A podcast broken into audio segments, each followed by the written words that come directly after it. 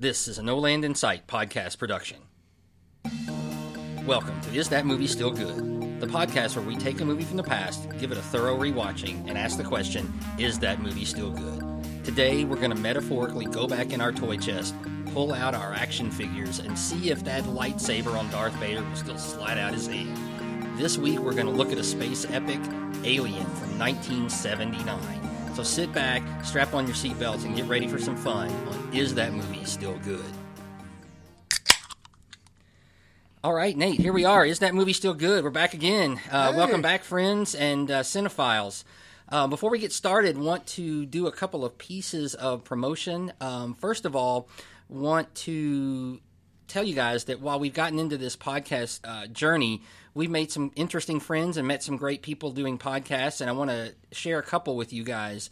Um, one is our friend Ron down in North Carolina. He's around Asheville. He does a podcast called Western North Carolina original music. Um, it is simply showcasing the music of the Asheville, North Carolina area, which is a part of the country I love. Has a great and rich arts and music scene. Ron's doing some great stuff down there. So if you like music, take a listen to that one. I'll guarantee you you'll find something else that you like. The other one that I want to talk about and recommend is called Miscast Commentary. And this is a podcast where a couple of guys rewatch movies, sort of like ourselves, except what they do is take a movie and they're watching it as they're commenting on it. And it's sort of mystery science theater style, but it's really fun. And uh, if you find a movie that you like particularly, you're going to enjoy those guys. So check out Miscast Commentary. Um, otherwise, thank you guys for the support. We've had a couple of great episodes that have had some great downloads.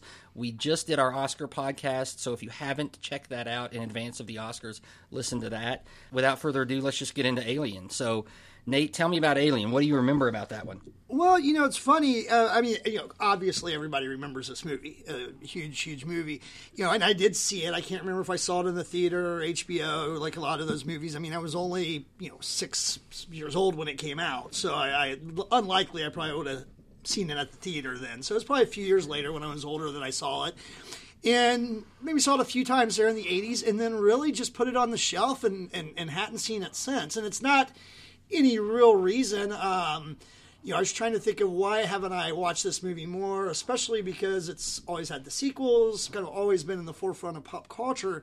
Um, and I think what it is, and, and it has a really great, broad, talented cast, but it's not a, you know, if you think of other people from back then, you know, Harrison Ford, Clint Eastwood. So when Blu-rays came out, or even before that, DVDs came out. It wasn't one that I had to run out and buy right away and have in my library because none of the characters, albeit good actors and actresses, were really in my top favorites. So I think this one kind of kind of fell back for me a little bit. So going back to watch it, I, I expected a good movie. It still wouldn't have the praise that it does, um, but I was really surprised by how good it was and how well it still holds up. Yeah, I, I- I think it holds up great, and it's a movie that I have always viewed with a very, very kind lens. I've loved this movie. In rewatching this, I remembered I don't know where I saw it the first time, but there there are sequences in it that I remember seeing in childhood. Maybe watching with my dad watching it on TV or something.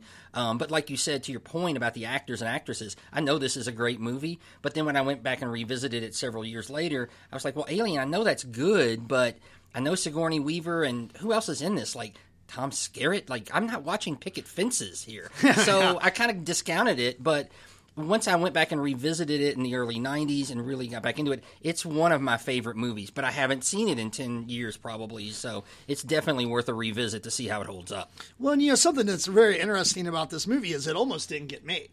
It had a lot of trouble getting the, the attention of the studios. Right.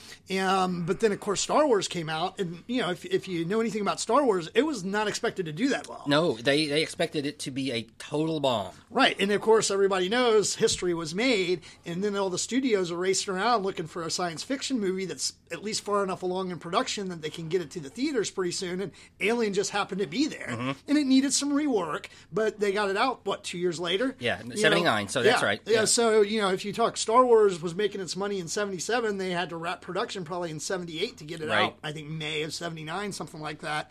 Um, so, you know, it, it, would, it had a little bit of good luck getting out there, Mm-hmm. but then, you know, next couple of years after that, you get Close Encounters. Right. You know, and you get E.T. and you get Spielberg starting to Right, get into right, sci fi. right. And you just have this whole new kind of world that kind of moved from that 60s Charlton Heston type sci-fi into that 70s Logan Run type sci-fi. Now it's kind of the big blockbuster pre-CGI even Sure, yes, modeling yes. things like that. Um, science fiction, and it really, you know, of course, Star Wars has its place, but this is right behind that as a, as probably one of the more important scientific or science fiction I franchises of all totally agree. I completely agree with that. It is, um, like you said, it, it kind of bridges us from that Star Wars era into the modern era, the 80s era of, of science fiction and space epics. Well, and there's a couple things uh, about the beginning of, of Alien that you see that Star Wars. You know, uh, you know, I've been making fun of the screen scroll for Yes, a while now. yes. Now they don't do a screen scroll. Now they do have some messaging at the beginning, I, but I, it, it, I know do- you love some reading. It, it doesn't bother me because unlike the ones that I've been complaining about the last couple podcasts that, that stage of the plot and set up, you know, you know, kind of what's going to go on there. This is just, hey, this is an informational, you know, commercial towing vehicle, the Nostromo or Nostromo, however they want to pronounce it. Cargo, refinery processing, 20 million tons of mineral ore, course, returning to Earth. And it's really cool because as they're doing these opening credits, you kind of see these lines across Yes, the top, and as the, the score is building up, Mm-hmm. it's a great score. It kind of forms the word alien. Mm-hmm. And then you you get a classic Star Wars beginning of a movie because it shows the great big spacecraft just, just cruising, cruising along, along space. and it does the undercarriage Yes. slow mo view like that you see at the beginning of every Yeah. single Star Wars Yeah, movie. So they, they did peel a little bit off of that, but even even the, the the writers and directors say, you know, hey, we stole a lot from a lot of people in this one, um, and we're and that's fine. That's kind of what you know movie making's about sometimes. I love it if they can be honest and say that because everybody does it. So just own it and give Yeah. some credit to the people who've come before you and done some great art. Yeah, exactly, exactly, and and it, it's kind of neat too because for the first five minutes with all the opening credits, you you don't see a human. Right. You get the opening credits, you get the spaceship, very kind of slow pace, kind of starting to kind of bring you in. And I can imagine being at the theater. And the cool thing is, from what I understand, this is going to be a re release in 2019, the original movie. Kind of like, you know, how they've been doing recently where they bring old movies back to the theater. right, so it's right. not a new director's cut, it's the original. I'm sure it's, you know, n- you know, better sound quality. They did Cleaned up the cleaned video, Up, cleaned it up, that type of stuff. But you know, I can imagine the first time sitting in the theater, those first five minutes, and it just sucking you in, a 2001 Space Odyssey type thing. Um, yeah, which and, and another it's, science fiction. Yes, and, and it's it's one that's such a slow burn that I wonder if it could get made today because it doesn't jump right in there and do stuff immediately. It's a real slow burn to get to where we're going, Mm-hmm. and there's a lot of tension build up. That's one of the beautiful things about this movie, and. I, I think this movie is it's a space movie, it's a sci-fi movie, but I would also put it on my list of scariest movies ever because the tension there is built up effectively. You're frightened of what you don't see. Ridley Scott does a great job of building that tension, starting from the beginning. And like you said, we're not showing any humans. We're going to do kind of this slow burn. We're going to let you know we're in deep space and there is no one around and there is nothing else there. And, what, and what, was the saying? Nobody can hear you in space. In space, no Yeah. one can hear you scream was the tagline for this movie. Yeah, exactly. And and so I think it does a fantastic job. Whether that would play today or not, I think that it, it could because it, it it it at this quality it could. No, I, I- I think that's right. I think if you drop this movie today, you're going to be talking about a very well received critical movie and one that gets a lot of thinking uh, people who like movies to watch it. Well, and you know, and and and I, and I think, and I, I mean, you can challenge me on this, or maybe a listener could could could challenge us on this. Is this really the first kind of horror sci-fi? Yeah, I think that's a great point. This is groundbreaking in a lot of levels. So we'll start with that one. Is Yeah. it hor- is it the first horror sci-fi? And maybe so because I'm not sure about that because I don't I don't know enough sci-fi movie history. Full disclosure on that, but right. Well, and and and you know, there's a whole genre of books, and there's some video games that uh, that play into this genre as well. That are just you know, there's a, a video game I, I, forget what it's called, but I, uh, a couple different uh, iterations have come out of it to where you know you play it in a dark room with the surround sound on. And you can only play about forty-five minutes, and you got to take a break. Yeah. because you'll just you're on the edge of your seat, and, Right. and it kind of builds that tension. And, and and there are spots, and in my notes I had written a few times, and all I put were exclamation points where I I, I literally jumped out of my chair. Yeah. you know, I was, I, I and I'm not usually that right that jumpy right? that jumpy, but I it, it, it got me in that regard. Well, when this movie was pitched to the studios, one of the, the you know because these producers will have people read the read the screenplay and then come giving them a pitch for what it is. And so at the production studio, when this was read, one of the stories goes, the pitch man just walked in and said, It's like Jaws, but in space. Yeah. Which Yep. is precisely correct. Yeah, exactly. No, uh, uh, that's you're exactly right. Which is on, you know, came out what right seventy six. 76, I think, was Jaws. Yeah, so you know they took little Star Wars, took little Jaws, made a little Star Jaws was Yeah, sandwich, and away right. we go. We got Alien. Uh, so about five and a half minutes into this movie, we, we finally get our first look at, at, at the humans, and they're they're in hibernation or Right. or stasis or stasis or whatever however you say it, um, uh, sleeping, but then they're all woken up. And, Right. you, and, you, and you don't know what, why they're being woken up yet. They're all just kind of woken up. They're kind of drowsy, coming out of their sleep. And quickly, one of the things that, that Ridley Scott does a great job in this movie is, as I'm watching this this time through, I start thinking about all these questions like, what's going on with these guys in the sleeping? And he explains it later, and I'm like, what's the deal with gravity in space? Why does every spaceship have gravity working on it? But later on, he's like, turn on the gravity effects and then you know i was like the cat what's up with the cat and then they're you know they talk about putting the cat in the freezing so like every single little logical question i had he answers later in the movie Yeah. which is brilliant i think Yeah, well, the cat's pretty funny because I, I I I was like, why is this cat in here? Right, Yeah. right, exactly. And, and there were actually four different cats that actually played the one cat, and I think the cat's name was Jonesy. I think. Jonesy, yes. yeah, or something I, like. I desperately wish I had a friend last name Jones so I could just call him Jonesy. Because Jonesy all the time. I've, I've wanted that for like 20 years. So anybody that wants last name Jones wants to be a friend, just call me. I'll call well, and they, and they have this one scene where the cat just looks terrified. Yes. Did you did you read about how they got About with the, how- with the how- German Shepherd, bi- yes, Yeah, behind the glass. That's just fantastic. That's- Great directing. Yeah, and, and uh, what they did is they had the German Shepherd, and they where the cat couldn't see it, and then they pulled the glass back or pulled the, the shield back, and it was behind glass, so Yeah. it wouldn't attack, and the cat saw just the dog, freaked the hell out. freaked out, and that's why you got this cat with this crazy expression. Um, but we do find out that, that there's a reason that they, they were woken up. They were woken up by the onboard computer. Yes. Who's who's called Mother. Right. Which that's kind of weird It is weird. um, especially on like a cargo ship, on a ore container. I don't know. Um, Well, I've got some stuff on that. I, we'll, we'll get back to that. okay, we'll get back to Mother, but this is this is where '70s movies, and this is what would if they did remake this movie today, you would not see this at all. On the spaceship, they all wake up, they're eating breakfast, and like as they're eating breakfast, pretty much all of them are smoking Everybody's smoking. It is smoke- like that, that spaceship must have an awesome filtration system. it system. had to be awesome. The only thing they're missing is a martini, and I mean, like, like what the hell? As we've talked about before, movies back then, smoking was kind of a, a, a, plot line in some in some Yeah. sense. Well, it was just ubiquitous, and people smoked, and so it just. I think, given the the times, it made it seem like they were just regular people in a Yeah. regular workplace situation. Right. Well, and there is a, a kind of blue collar effect to, to the movie because when they when they laid out the different characters that they wanted to have, and you think, you know, you have engineers, you have medical, you have, you know, the the actual pilots Mm-hmm. and all that type of stuff. And originally, the cast was what I think there's seven of them, maybe Yes, there's seven seven uh, uh, crew members. crew members, and they're the only seven people in the whole movie. Yes. Um, not counting the eighth person that's inside the, the alien suit. Right, right, right, But right. the- so you have eight with him. But anyway, um, they proposed it being all men, but yet, as they were casting, they said, really, all of these are unisex characters. Let's just find the right person for the, the, the character. Right. That, that fits the bill. So I, I, I, and I think they did a good job. Um, and I mean, you talked about Tom Skerritt, you know, from. Well, I want to get back before yeah before we get to Tom Yeah. Skerritt. I want to I want to go to the second area Okay. where this movie is groundbreaking because you Okay. talked about being the first sci-fi space horror film.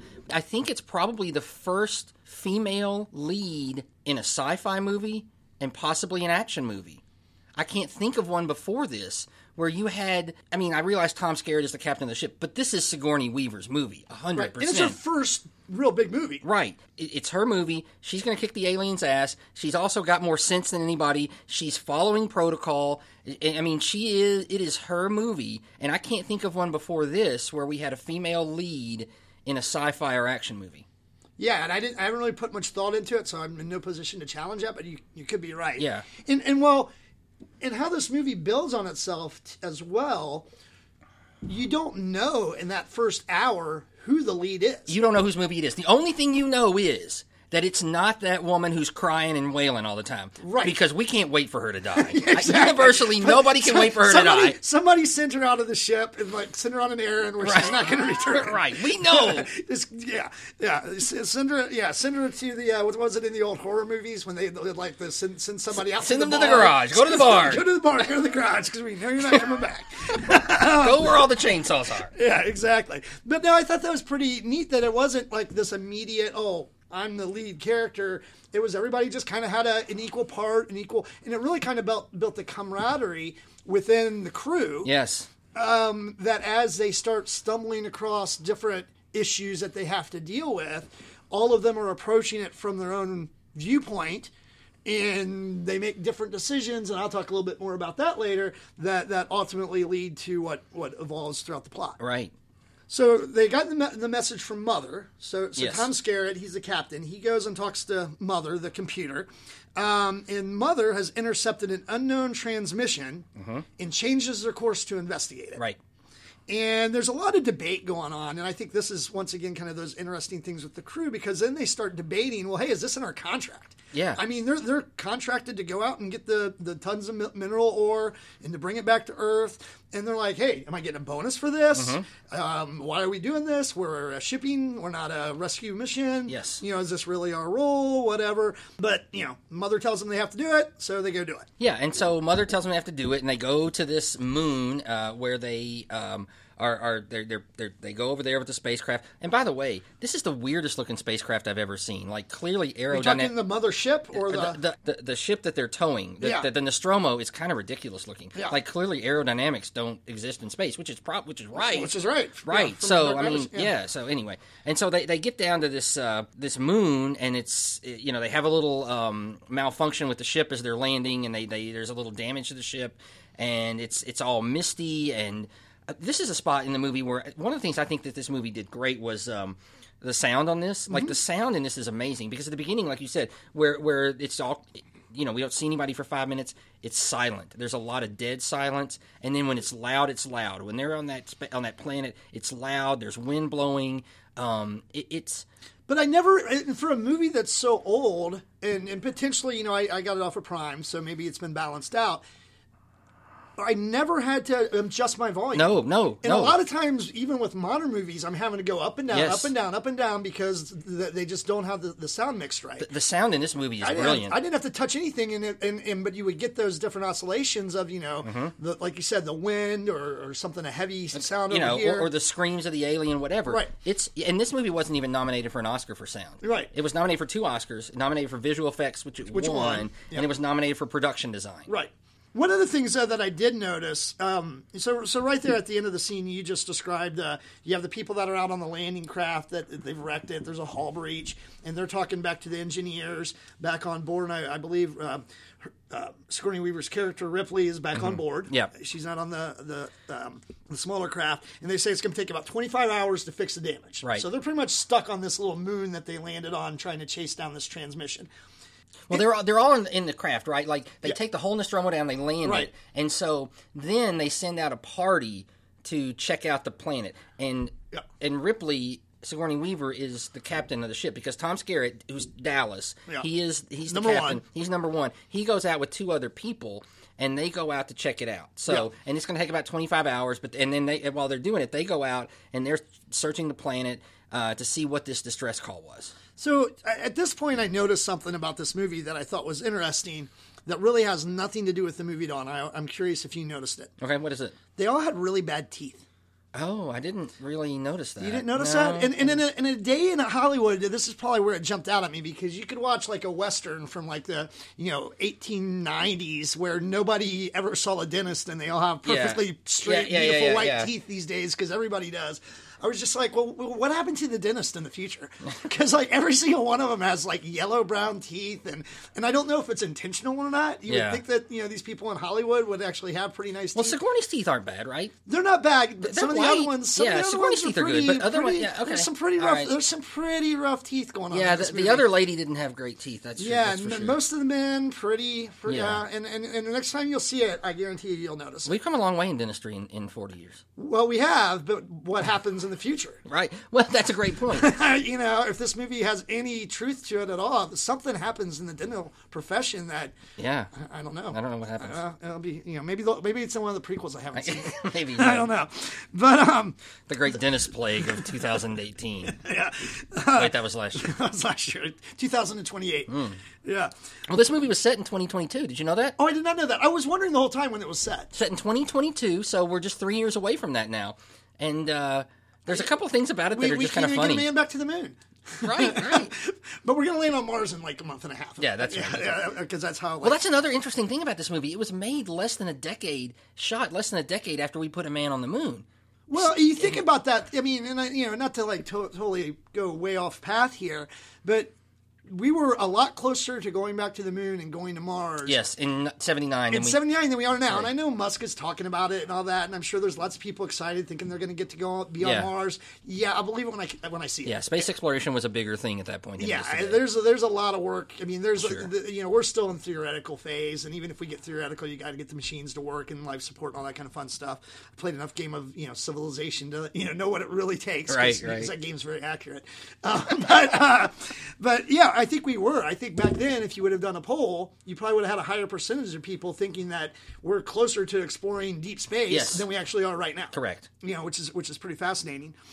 Um, but they realize they're only about 200 meters away from the source of this anomaly, Right. Of, of this Of, of the distress call. of the distress call that Mother, you know, made made them go go uh, explore. The first people that you mentioned a few moments ago, Skerritt, Dallas, and, and a couple others, and one of them volunteers and was like, "I want to go." I think it's a John Hurt character. It is right? a John Hurt character, yes. Um, and John Hurt, I don't, you know, I, what do you think about him as an actor? I, I, I see his name and I'm like, oh, William Hurt's in this? Wait, that's not William Hurt. That's John Hurt. I don't know. Yeah, it's, it's kind of what happens to me too. And then I, I looked at his filmography, and yeah, there's some stuff in there I Yeah. recognize, and yeah, but I think I get It's a name you know, but I don't think it's an actor that you really know, and it's not a guy that ever blows you away. Yeah, and and I had to kind of sit there. It took me for a second when I saw the opening credits and saw because I was kind of same thing with him and Harry Dean Stanton. I know what Tom Skerritt looks like. He's Right, actually been in some some good movies I like, but I was like, I thought Harry Dean Stanton. It took me a second to go, oh yeah, that's him. Yes, and yes. kind of same thing with with, with I John always Hurt. get I always get Harry Dean Stanton confused with the guy that played MacGyver. What was his name? It, it, it, It was something something Stanton. Dean or something Dean, something yeah, weird. Yeah, yeah, something- yeah. I always get those two guys yeah. confused. Yeah, it's and I always get him confused too with um oh oh I'm not going to remember his name, but um there was another uh, another three named actor Yeah, like that yeah. that, that Edward James Olmos. not that one, Oh. not that one, not that one, but uh, but yeah, yeah, he's just one of those people that you know the name, but and he does fine in the movie. Yeah, He- he's he- he's actually one of the better characters in the movie because he's a little different and he's quirky and he plays on that and you know he's fine. Yeah, so so three of them, they they they leave and they they go out to examine the the source of the warning, and it's really cool because the the cinema, cinematography at this point kind of shifts. Yeah. and it's very kind of shaky and granular, mm-hmm. total Blair Witch. Yes, I mean, I was just sitting there going, "This is the Blair Witch Project," which of course came out 25 years later. right, right. Um, so I Which is another movie I put on my scariest movie list, by the way. But Yeah, continue. well, I gotta. We saw, when we saw that at the theater, we were in the front row. Oh, so yeah. imagine having your head up like that. I, I thought, yeah, I just it, it drove me more crazy than scared Right, me because right. it's just you, being in the front row for any movie is awful. Yeah, yeah. But anyway, but you know, you think of all the iconic things that we we see from this movie that either are just totally attached to Alien or they're repeated in other movies. So when you go back and you say, well, yeah, the the writers and directors openly admit that they took things from other movies. Well, guess what? Other movies in the future took things from this movie as well. For sure. And I No think that's doubt. Mm-hmm. that circular compliment within within the Hollywood community.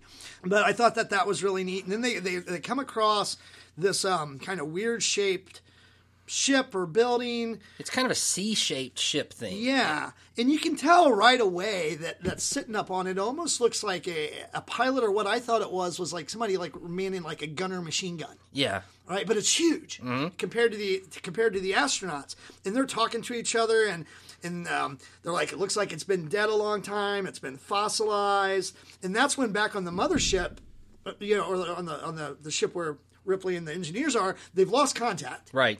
with them, and Ripley realizes that Mother has deciphered the message, and it's not an SOS, it's a warning. But she can't communicate that Right, to him. right. And here's something that's really cool about this scene too, just from a once again cinema, cinematography standpoint. The director either used his or somebody else's kids in spacesuits to create the perspective. It was already a really big set piece, Uh-huh. But used kids Yes. as the astronauts to, to make, make it it look the, even bigger. the perspective. Yeah, that's, that's awesome. Which That's is which is kind of fun. Another theme throughout this is when they're on the, you know, you talked about smoking earlier. There's a ton of smoke in this movie, and and they're billowing smoke out the top of their um their helmets. Do you Yeah. remember that? Yeah. Yeah. So it's another like tie-in with the smoke too. So Well, and, and once again, the- you know, their, their budget was pretty for how much they accomplished in this movie. Their, their budget was pretty limited.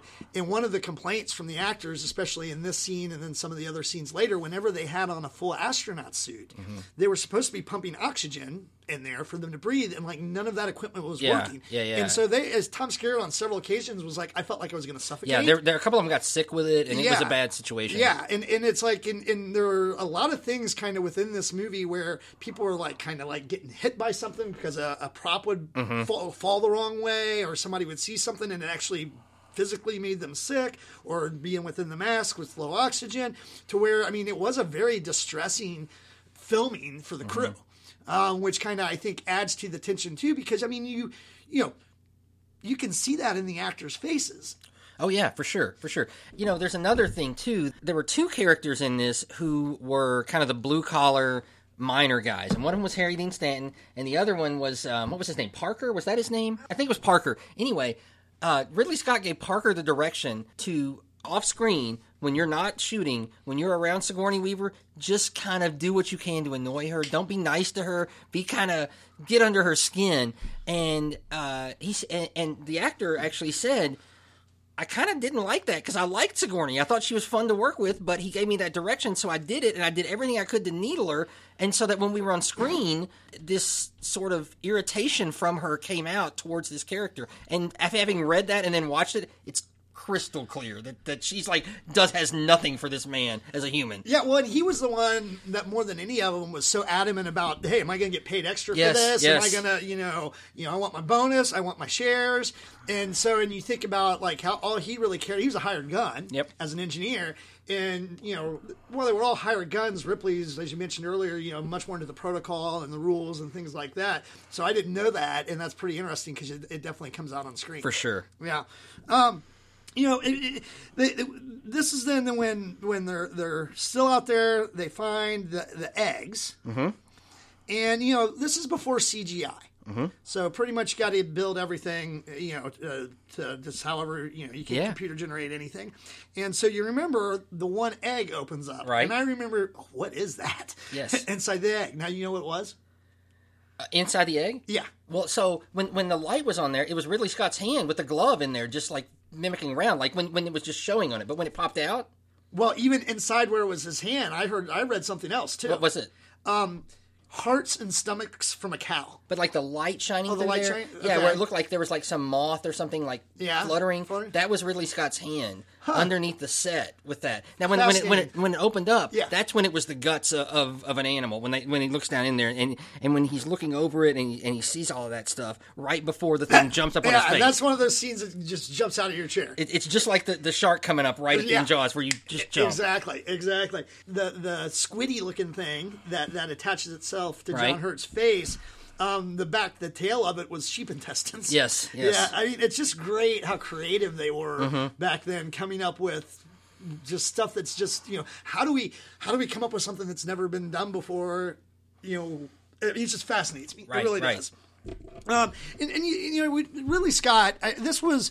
I mean, was this his first big movie? I, yes, it was. Um, he's been nominated for Best Director three times. He's been nominated for Thelma and Louise, for Black Hawk Down, and for Gladiator. And in a, a fairly stunning Oscar snub, he was not nominated for The Martian, which was nominated for Best Picture, but he missed out on the director there. But he's never won a Best Director Oscar. But this was his first big one. This was his first one that kind of propelled him to the big time. Well, you know, he also did Blade Runner. Yep, great movie. Um, And yeah, I mean, I, I mean, I think I, I'm going to go out on a limb and say that your favorite movie of his is probably also my favorite movie of his, Gladiator. I love Gladiator. I, I- love Gladiator. Um, yeah, Gladiator is one of those that is probably. Is it in my top five? I don't know. I could probably come up with five that are better, but it's pretty close. I do love it. There's some there's some holes in it, and I, it's either Gladiator or Alien. It's my favorite Scott movie. So I, I would take I would take Gladiator over Gladiator over Alien. Uh, yeah, I, I well, just mainly just because you know how often do you see a movie like that. Yeah, it you know, and there's plenty of sci-fi, but how many real, just really good kind of you know Roman gladiator Colosseum it- type it- it movies do was- you see? it was- and Joaquin was Everybody in that is is great. I mean, I, I Russell Crowe is great in that. Now, movie. now, now that the one bad thing about Gladiator, and we talk about this a lot, is is borderline unnecessary love story that really doesn't do much for the plot. Correct, and there's some historical inaccuracies that you can kind of poke some holes in, but Sure. it border, yeah, but the love story is totally unnecessary. Totally unnecessary. I um, and that might be the best thing about Alien.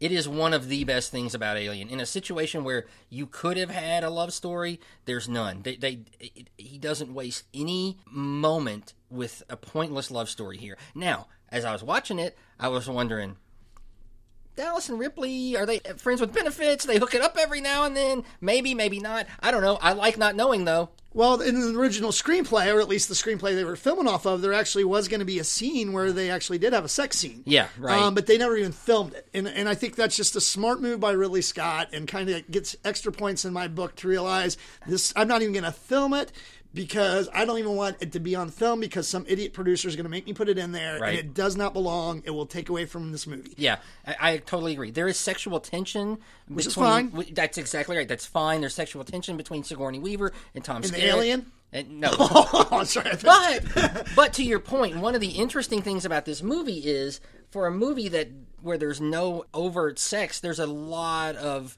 subliminal and under the surface sexuality in this movie. From you know the alien with its tail coming up between the girl's legs to um, even the, the the face hugger alien Mm-hmm. dropping an egg down the, the guy's stomach to um, Tom Skerritt talking to the computer mother. Like there's it, it's it's a really sexualized film in a lot of ways without overt sexuality. Right, right. It's there if you want to look for it, but Yes. it's not there if you either don't see it or don't want it. If you're 13 years old and you watch this, you see none of that business. No, right? well, you're terrified. You're just you're scared just out of your scared to death. and Right, you're not going right, to pee your pants. Yeah. Now, the Amer- American Film Institute says this is the seventh best science fiction movie of all time. I, I think that's probably right. Somewhere in that bubble. I would, I would put it in the top 10 or so.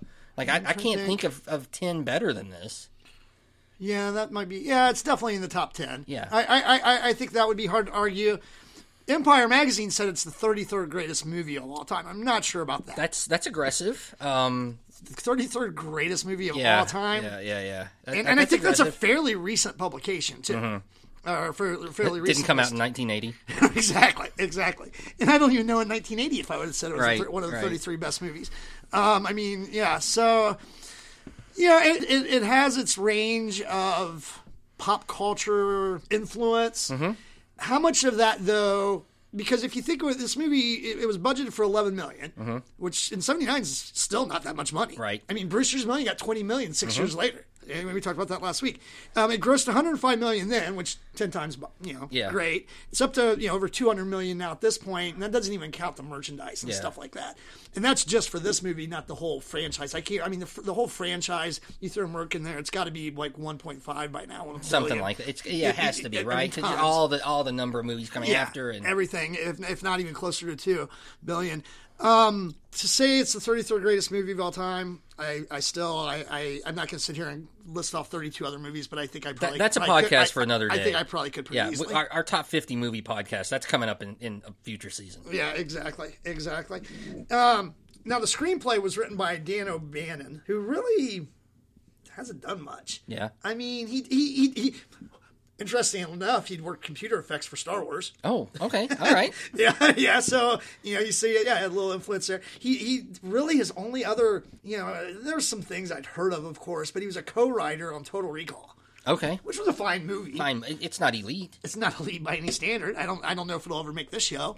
Probably not. Uh, you know so um but once again we mentioned earlier the the original screenplay that he wrote um versus what actually ended up being what they filmed were two dramatically Yeah. different things Yeah. and he even readily admits that and he's not ashamed of it nor should he be yeah and so then the others try to get Kane, that's the character's name here. Um, that's uh, Yeah. So Kane has he's got this when, when he looks over the this egg, this pod, this thing jumps out and latches onto his face. Right, right, and it's a terrifying scene, and uh, and so they try to get him back, and you know, Ripley's still in there. She's like, you can't bring him in. It's against quarantine rules. You can't bring any foreign. She's the commanding officer, right? Once everybody's off, like yes, and and and you, you, you know, they take and they break all the rules. And, well, the, Ash, who is the science officer, breaks the rules. He opens the door and, and breaks quarantine. When Ripley would have had them in quarantine and would have had them following protocol and not brought this infected human onto the ship. Right. And then when they take his helmet off, the thing's attached to his face. It's just like sucking. And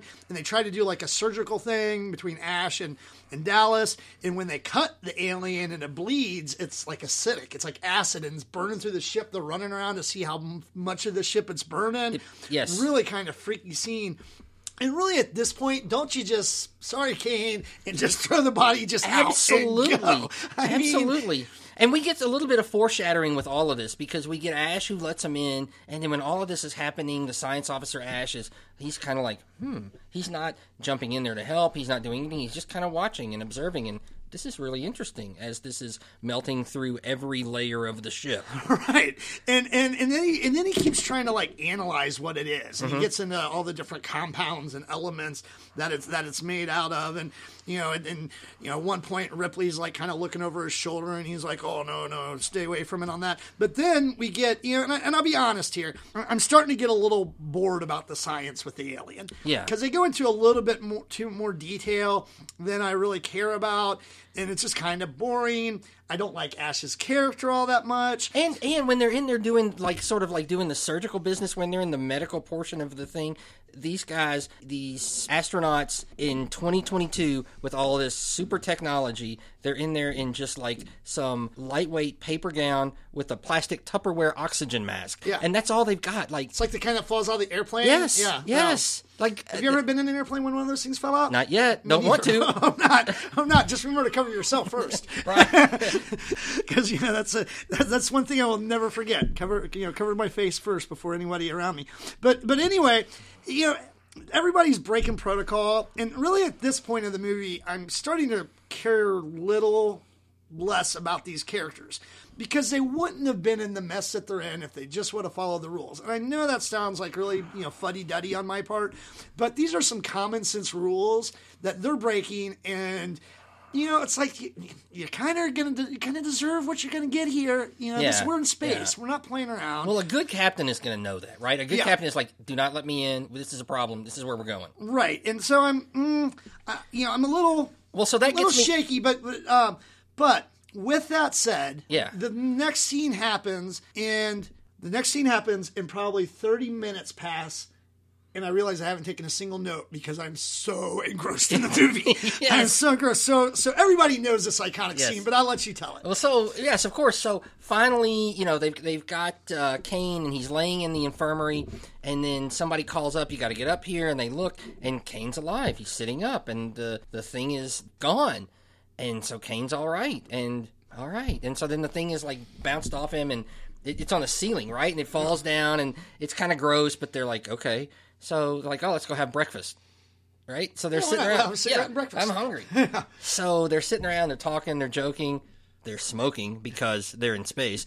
And so as soon as Kane takes the first bite of his food, like he swallows it and then it's on. It is full on convulsions. It is like gastrointestinal distress and no one knows what's happening. And I can't imagine I knew this scene before I saw the movie almost, right? But being in the theater in 1979, seeing this and not knowing what the hell's going to happen, that had to be jarring, didn't it? Well, I mean, imagine this. So the actors didn't know the scene was going to happen. Yeah, yes. They show up on set, and the whole set outside of what would be in the camera view is like covered with plastic. It's all you know, just everything's like because.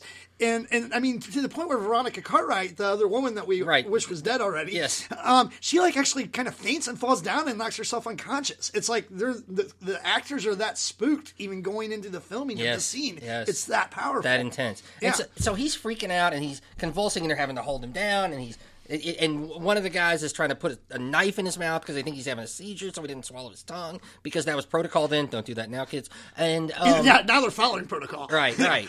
and so, and then all of a sudden, his stomach ruptures, and this a little alien pops out and and then takes off running across the the room. And what just happened? They're all just like, what happened? And so they don't know what to do. And so we progress through several scenes where they, you know, we see them um, catapult Kane's body out into space, which was a, a scene that I always remember. Yes, finally, right. Um, but this this brings up an interesting thing with this film that I don't know if this was a social commentary then, but I think that you could conceive of it being a social commentary now, and it is about computers versus humans. Um, you know, we see Dallas in a couple of scenes where he goes into the command center of the ship. The sets are stark white with the, the flashing lights, and he's talking to Mother. And I think there's probably some symbolism there with that purity and talking to Mother. The Freud computer. was a co-writer. Yes. and so I think that's part of it. But Dallas doesn't know how to do anything except follow the instructions from Mother, and he ends up getting killed and ends up getting most of his crew killed. Ripley is the one who's using her own wits and figures out how to outsmart everything without the help of Mother. And so I, I wonder if there's any sort of a commentary there about computers versus humans, about artificial intelligence versus human intelligence. Um, you know, and, and Dallas is doing the best he can. He's like a ship captain who gets hijacked by Somali pirates, and it's not in the book, and it's not in something he's been trained about, so he doesn't know what to do. Uh, Mother, what do I do here? And Mother's just giving him just generic stuff from the book, but it doesn't really help him with this unforeseen complication. And Ripley's the one who figures out this unforeseen complication. The, Mother's not helping me, and so I'm going to have to use my wits, and we're going to have to figure out how to solve this problem. Well, and it, it's very reminiscent of the second half of you know Kubrick's '68 2001 Space Odyssey that I mentioned earlier, because you have the the humans versus Hal, the yes, computer yes, there. very similar to that. you know, and, and there had been a pretty big gap. You know, if you, and if you think of what 2001 was as a science fiction movie compared to then, you know, we get Star Wars in 77 and then we get this in 79, three dramatically different science fiction type movies, but and you don't have as much as a computer play in Star Wars unless you count Darth Vader as a computer Right. you know, but very much more mother in the relationship with the astronauts and Hal in the re- relationship in 2001. I think it's very, very similar to 2001. Yeah, yeah, I, I, I think so too. But you're exactly right that you know Ripley she follows the rules, but she follows her gut too. Yes, she under, she understands. I have to solve this problem. Right, and, and she's the one that really takes it over and is just determined. I'm going to kill this alien. Uh, you know, um, and, and and and it brings us to you know an, an interesting question. You know, who's going to make the tournament with the Max Cady tournament? Is it going to be the alien or is it going to be Ripley? It's an excellent, excellent question. Um, Because typically, when we think about the people that are actually going to make the tournament uh, to fight Max Cady at the end of the season one, a lot of those people don't survive the movies that they're in. that's right. That's right. Now, I think if we're on Earth, if we're in space, give me Ripley because she's smart. If we're on Earth, give me the alien. Yeah, yeah. Okay. Well, you so you think both of them can take Max Cady? I or think I think they both can make the the bracket for sure. both can make the bracket. So this might be our first movie with two characters in, in the bracket. I think that's right. Which is also our, our our first movie where we've done the same female actress twice. That's right. We saw did- Sigourney Weaver and Dave. Yeah, and so and, we've and I, if you would have told me, you know, I, I didn't, I didn't think Bruce Willis was a big stretch for being our first guy that we did twice. But if you had told me Sigourney Weaver being the first uh, actress we did twice, I, I, you would have won a lot of money on those that, odds. yes, that's triple digits to one easy. yeah, exactly. And you know, yeah, they're they're packing up to try to get to the uh, escape pod. At, at this point, uh, you know, they've tried to chase around the alien. And here's something interesting about the alien too that I did not even realize until watching the movie even this time, and then just doing some research on it. Is the alien actually, and, and this might be why the alien might not last too long in our bracket because there's going to be several rounds. The alien actually has a very short lifespan Uh-huh. because really as the movie progresses the alien number one changes color Yes. Um, as it as it gets older but also as it gets older it starts to seem to get a little weaker. It's not as powerful and strong as it once was. And when you read the, the commentaries back from the the creators of the character and creators of the movie the alien is actually already kind of peaked at its strength and is already starting to kind of to dwindle. to dwindle and you know Well, because in the in the late scene, right before it dies, it it's just sort of like curled up and it's it's in sort of a resting state at that Yeah, point. where it had been very hyperactive the, the whole time. Now, as we move into this kind of third act, if you will, of the mm-hmm. movie, and, and it's probably a little bit further along than that even, of, of Ripley chasing around trying to kill the alien, Did you feel like you're gonna have a seizure with all the strobe lights? Yeah, and there's a scene. There, there's a scene in that that I thought was I I did not understand this scene, and it's a scene in which. Um, I think the alien kills two people, um, but they're in a room with a bunch of chains hanging down and water dripping from the ceiling. Did that make any sense to you? It made about as much sense as all the little dolls in the beginning of the movie. Yeah, Yeah. right. And I the mean, cat. and so the studio wanted that scene cut, and I- think somewhat wisely so, or they wanted the set change because obviously you can't cut the scene. But Ridley Scott went out and got the scene in. He felt like, for effect, he needed the chains and the water. But where the hell was the water coming from on the spacecraft? Like, why is it dripping water down? And what are the chains there for? Like, it, I mean, is a shipping container with the oars or anything there where they're I doing something know. like water pressure to maybe the water jets to get the ore out well, or well, something I like how you understand like it, mine though, for the- gold? I, But the Nostromo was a craft that was hooked to this big thing that was towing the ore. So I don't even think it was related to the the ore that they had mined. I think it was just self-contained within the spacecraft hmm. that was propelling it through space. So it was a really weird choice. Like I get, you know, because it was an intense scene and it was a scene that that evoked a lot of nervousness. But if you peel those emotions back and you just look at the scene for what it is and like why is this on a spaceship zero sense Well, yeah, that's how. I, yeah, like I mentioned, the strobe lights were driving me crazy. It's uh, you know, I, it was just, it was almost like too. I mean, it was intense, and I don't want to d- detract from that because I mean, I was, I was spellbound. I was, I was, you know, glued. Uh, you know, but at the same time, I was like kind of feeling like I was in kind of like the back end of a really bad like haunted house where really Yeah. I'm getting they're trying to get me with gimmicks, Right, right, you right, know, right. versus like actual fear. yeah. I, no i think that's right. And, and i think that's a thing that happens in a lot of these movies. Like you can go so far and then to really put enough space in the movie you you, you kind of resort to some tropes or some gimmicks like kind of like that. So i think that's right. Now one thing we've sort of skipped over was the point where after dallas is killed and ripley sort of assumes command and she's trying to figure out what's going on she Ash. she goes to mother and tries to then she's figuring it all out. And so then she realizes that ash knows what's going on. Yeah, in that, in that, in that really mother yes. being driven by what maybe the company back on Earth Uh-huh.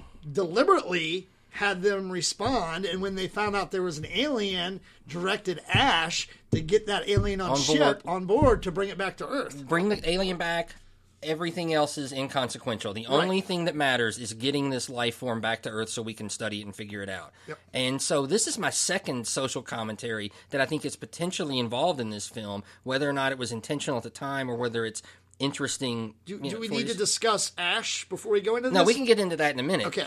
um, but this feels like it could be kind of a swipe at big corporations. The idea that that the workers are expendable and the only thing that matters is the corporate goal.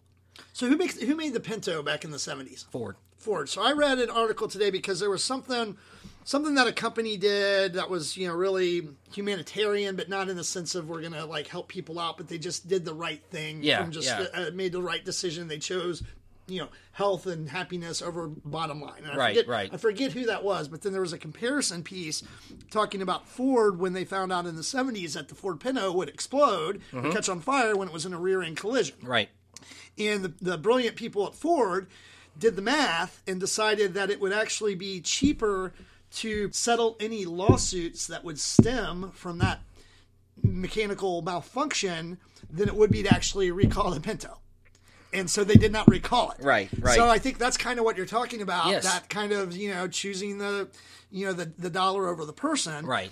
And I don't want to get too deep into that because it can be a very touchy subject. sure. But I think we'd be naive to say that or think that that doesn't happen. That- but it, you know, it's not just corporations that do it. You'll see it in nonprofits. You'll see it in churches. You'll see it in community associations. It's, Sure. There's the, the, it's The, the business people- over the individual. Right, Basically. and there's people that you know drive that. The, there's decision makers within any, any organization that, that are the ones that are that are pushing and pulling for that. Yeah, well, that, those were two social commentaries that struck me as I was watching this, wondering if that was an important part of the plot or an intended part of the plot. So, do you think that Independence Day was a was a was a potential sequel to this, and they finally got the alien there. Maybe so. you know, Yeah. and, and that's the alien that they, they, they show. Who was it? Bill Pullman. Yeah, that yeah, was the, yeah, the president. Yeah, I don't know because they, they look kind of similar. Very similar. Now you know that they deliberately on the alien in this movie, Mm-hmm. they deliberately, as they designed it, did not have eyes on it. Yeah. because they they wanted to make it more, you know, unhuman. Yes, I mean, know? and it's one of the most brilliant things because it's one of the scariest things you'll see. And so, and so I, I read I read something today about and I don't know if it was the director or the writer, so I don't know if it was Scott or somebody else. But when they went to the artists, I think his name was Giger or something. I didn't write it Uh-huh. down, but the artist had actually designed that all forms of the alien. Uh-huh. So, you know, the adult alien, the squid alien, Yeah. the coming out of the belly alien. the first thing the artist asked him was, "You want some opium?" he was like, "Oh, why would I want opium?" And he goes, "I don't know. That's how I see it." Or something. It was just like just Yeah. bizarro land. So, But one of the great things, one of the great things about this movie is um, Scott intentionally only has one scene where you see the bulk of the alien, like head Mm-hmm. to toe. You see head shots, you see tail shots, you see little things. You don't ever see the whole thing. And he said, I didn't want it to look like a man in a fat rubber suit running around. I wanted it to be scary. I wanted to just show the head, show the tail, show the mouth um, all of those things. And so I think that was a, I- in terms of the creation of the alien and, and on on screen, I thought that was brilliant. But it was a full body costume. It was a full body costume, Because yes. they found a guy, and I've seen everything from six foot ten to seven foot two, and they met him like in a fast food joint or at the mall or something, and they brought him in to actually. George Muresan. yeah, yeah, that would be awesome. That would be awesome if it was George Muresan, but it was not. but uh, and, and this guy, so he, he's not a real actor; he's just a Right. tall dude, and uh, so he'd have to wear this suit all day, and he and you couldn't sit down in the suit, and so they actually had to build this contraption that would actually let him like kind of rest in kind of Oh, a swing, yeah, so he yeah, could get yeah. off of his feet. So I just, you know, I mean, a lot of work went into this this you know, alien, alien, suit. yeah. And, hey, hey, it's very iconic. Yeah, it- absolutely. it paid off. It Yes. paid off at the end. Yeah. So speaking of non-humans, let's get back to Ash because that's a Yeah. badass robot. Yeah, well, that's the thing, and it's like that was like one of those where that was in my kind of dark moment of this movie where I wasn't taking any notes because that's what was blowing my mind. Yeah. because I had forgotten that part. Me too. I had totally forgotten that part, and I have no notes on it other than it because it was just I was wow, you know, was not expecting. I because I had told you earlier I didn't like Yeah, this guy. yeah. I thought he was you know Yeah, something weird about him. something weird about him. Um, and then to find out he's an android just blew my mind. And he tried to kill Sigourney Weaver with a magazine and almost did it. Yeah, it was crazy. You know, it's just a and, total. and, and and they kill him, they knock his head off, and he's still going. And they, if you haven't seen it, it's so good. Go yeah, watch it. Yeah, it, it's worth it. I mean, it's it's and, and everything in this movie is. I mean, I you know, and, and I know we'll get to that you know big question we always ask, but I think everybody already knows what the answer is going to sure. be. But you know, so I you know get back to the to the plot a little bit, and so they're they're packing up the escape pod, and this is when I think three of them are still alive before before the alien kills the last two, and even I I, can't remember if Ash is still around yet or not. Because I don't remember the sequence Yeah. of how everybody died because I was just engrossed in the movie. Um, but uh, so first they go back to look for the cat.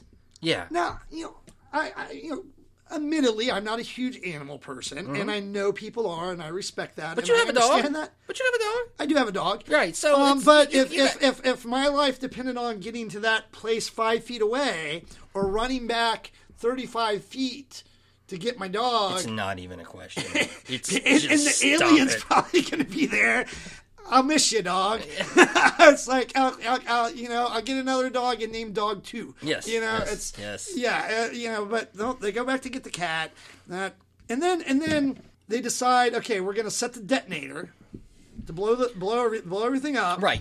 and get into the escape. Pod. Yeah, so so everybody's dead except Sigourney. Yeah, here. right now so everybody's dead. Everybody's Right, gone. everybody's Sigourney's gone. here, Yep. and she's got the cat, and she's she's gotten into the escape pod, and she decides she's gonna set the self destruct on on the ship. And this is a widely used trope in science fiction and in space movies. Is the self destruct, whether it's James Bond, Right. whether it's space, like it's used all the time. And I can't tell you that there's a movie where it's used better and more effectively in drama than this. Like it is intense drama, and it is used really well. I think. Well, yes, but I will make one little poke one little hole in Go this one.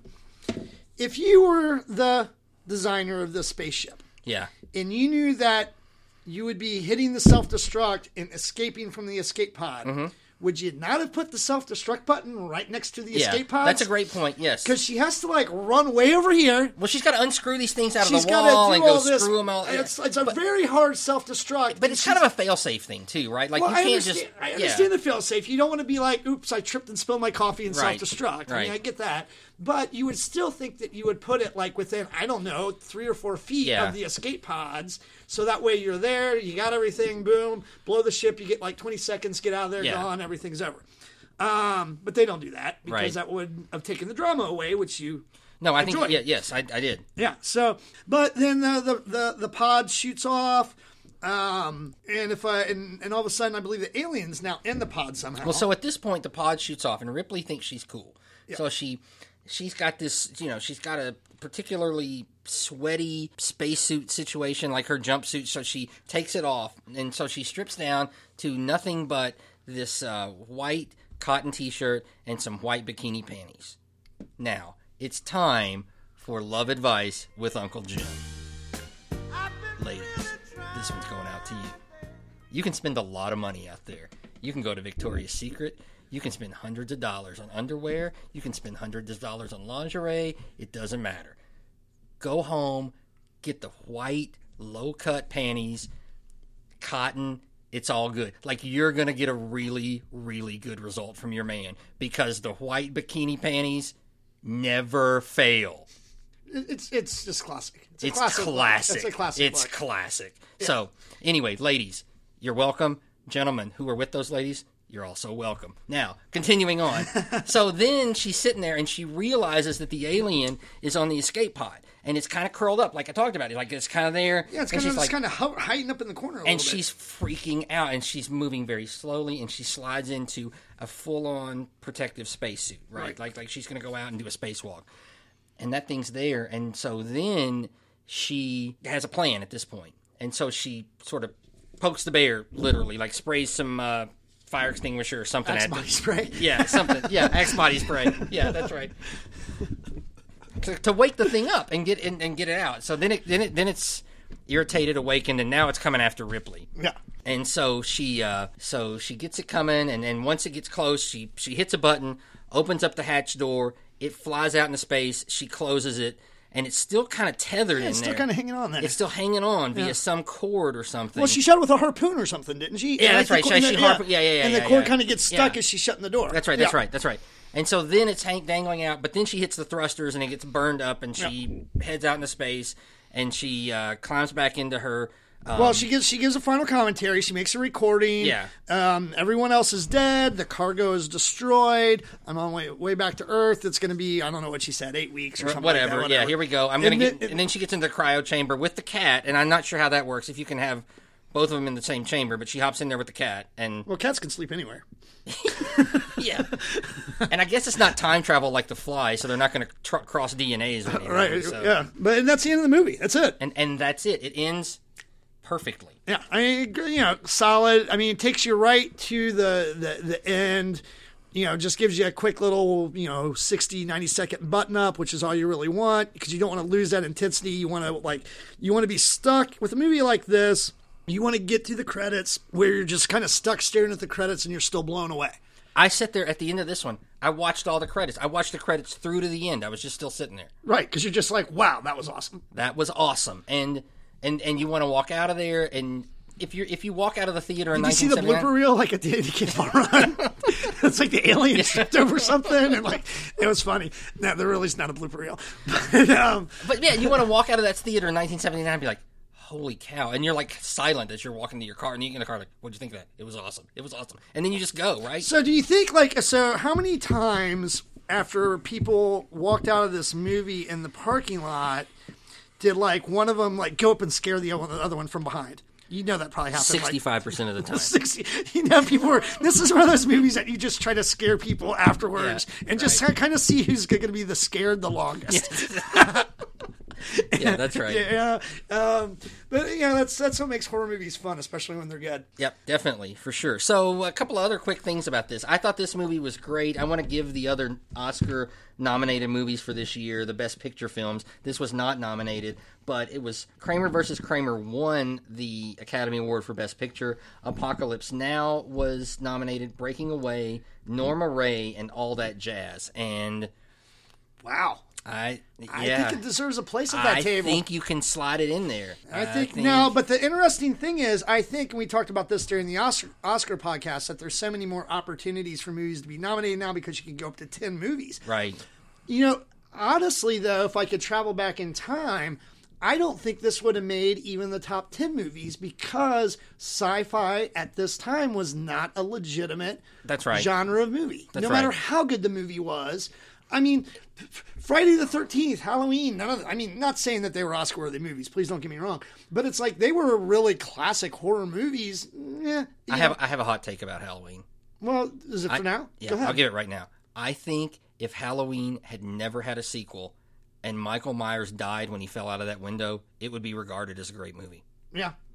I, Halloween is a brilliant movie, and the sequels diminish the original. Yeah, yeah. Well, and that that might bring us to what we're going to do next, but we're not going to talk about what our next movie because we No. never do. No, no, no. Maybe there's a little teaser in there for you, just a little teaser. Now, you know, one thing that I didn't mention, there was actually an alternate ending for this movie, and I believe it actually was filmed where the alien actually bites off Ripley's head. Oh, really? Imagine if they would have put that on Wow. Yeah. Where's your Where's your franchise? Yes. Where's yes. your franchise? So, you know, that's to your point about Halloween. You kill Michael Myers. How much money did you just That's lose? right. But know? but if the alien wins in the end, I think that's a great movie too. Like I, I love Well, a movie. the alien dying didn't stop him from bringing the alien back 15 zillion times. true. in other well, they had to go back and get some more. and- yeah, yeah, right. Lots of eggs. yeah, yeah. But I mean, like, if if the alien bites off Ripley's head, uh, that's that's not a bad ending for the movie. But I, I love it as it is, and I, I I wouldn't have changed a thing about it. Right. Well, so now we come to the the point of the show where the, the important questions are asked. Yes. So, uh, you know, the first one is when would you watch this one again? So I hadn't watched this one in at least ten years, and probably more. And um, I, it's great. I don't want to watch it all the time, but I'd watch it again anytime. Anybody wants to watch it, I'll watch it. I'll sit down. I, I love it. Yeah, if, if it's true what I read about this actually coming back to the, the big screen in 2019, and I, I and those of you that don't know, I am not a big fan of going to the theater. Um, there's just something about sitting there for two hours. You know, I drink too much Coke. I gotta go to the bathroom. I can't pause. You, you got to go to a theater that serves beer. They have those now. You know that, right? Well, that, then just have to go to the bathroom more. it doesn't matter. It's- Yeah, it- you know, it's like I, I, if I could go to a theater where they hand me a remote control and I can pause, and like the other 200 people there are just willing to like you know work with me, Right. You know, Right. I'm in. I, I, I- I don't think a theater like that will ever exist, but um, uh, I might actually go to the theater to watch this one because I would love to see it on the big screen. I would too. If, if it really if is coming it really out, does, especially at a good theater with like the super surround Mm-hmm. sound and all that kind of stuff.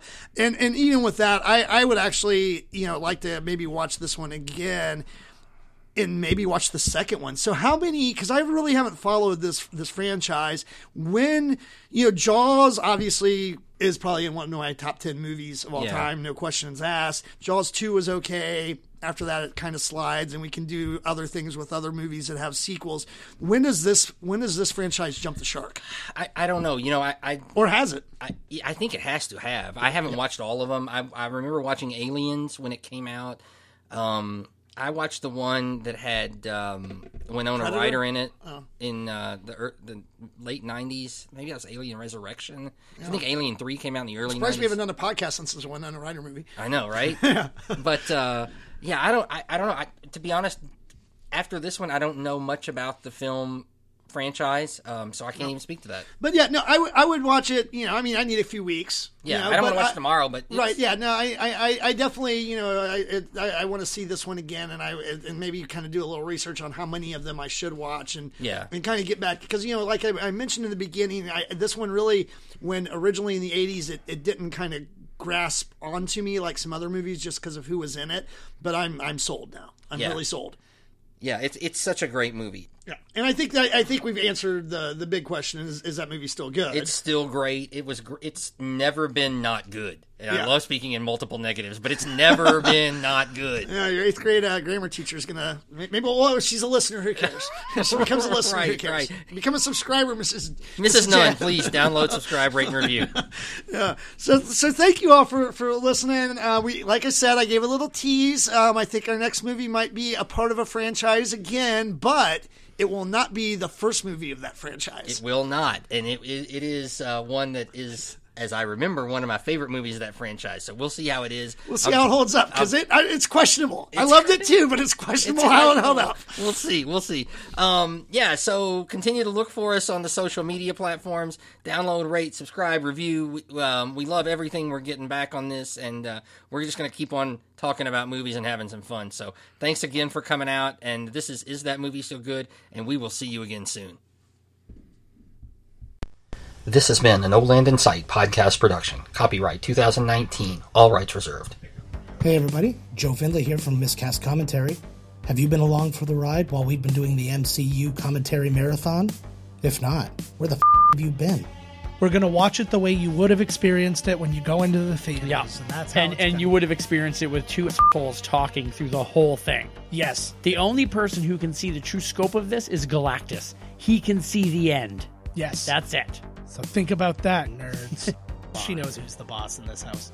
Uh, she's the Angeler. Angela, We all know Angeler was the boss. and he is Tony. So we get the- exactly. Oh, Oh, my god, this That is worked uh, so- well. Join us every Friday as we present a new full-length commentary for another Marvel Cinematic Universe movie. This has a little bit of Oz in it too. I think, like not the prison, the the wonderful world, world of.